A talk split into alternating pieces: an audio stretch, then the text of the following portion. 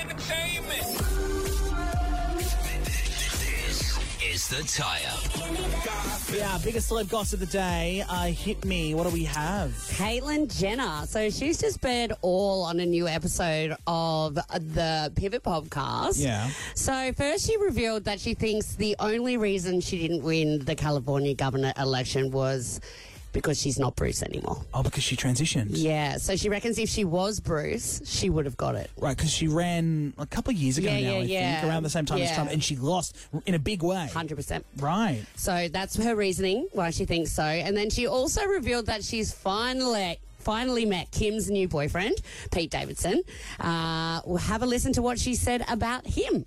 They came over the other day because I told Kim, Kim, I haven't even met him yet. So she brought him over and they, we spent a couple hours here at the house together. Uh, very different than what she would normally date, but Kimberly has been through a lot with the guys she's been with, especially Kanye. I'm a very complicated guy. I really like Kanye. I got along with him so well. Even when I transitioned, he was so on my side and, you know, loving it. But he was very difficult to live with. And Pete is 180 degrees the other direction. First of all, he treats her so well. Kim is so happy, and Kim deserves to be happy. Yeah, well, it's because he's got that nine inch penis that everyone talks about.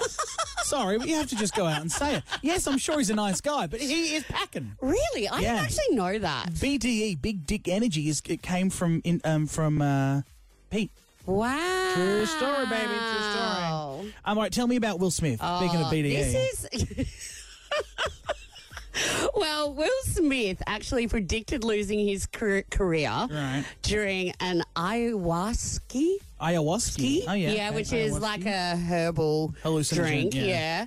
he admitted he was scared of his career in an interview filmed, which was five months before he struck Chris Rock at the Oh, so it was Oscars. kind of predicting what was going to go wrong. yeah, so when he had this drink, he predicted what was going to happen. Have a listen. It's I mental. Oh, start seeing all of my money flying away, and my house is flying away, and my career is going away, and I'm like, ah, ah, and I'm trying to like grab for my money and my career, and my whole life is getting destroyed. So this is your fear. this is my fear, real right? and I'm life. in there, but I'm Yeah. in there, and now I'm, I'm just wanting to vomit and all of that, Wow. and I hear a voice saying, "This is what the f- it is.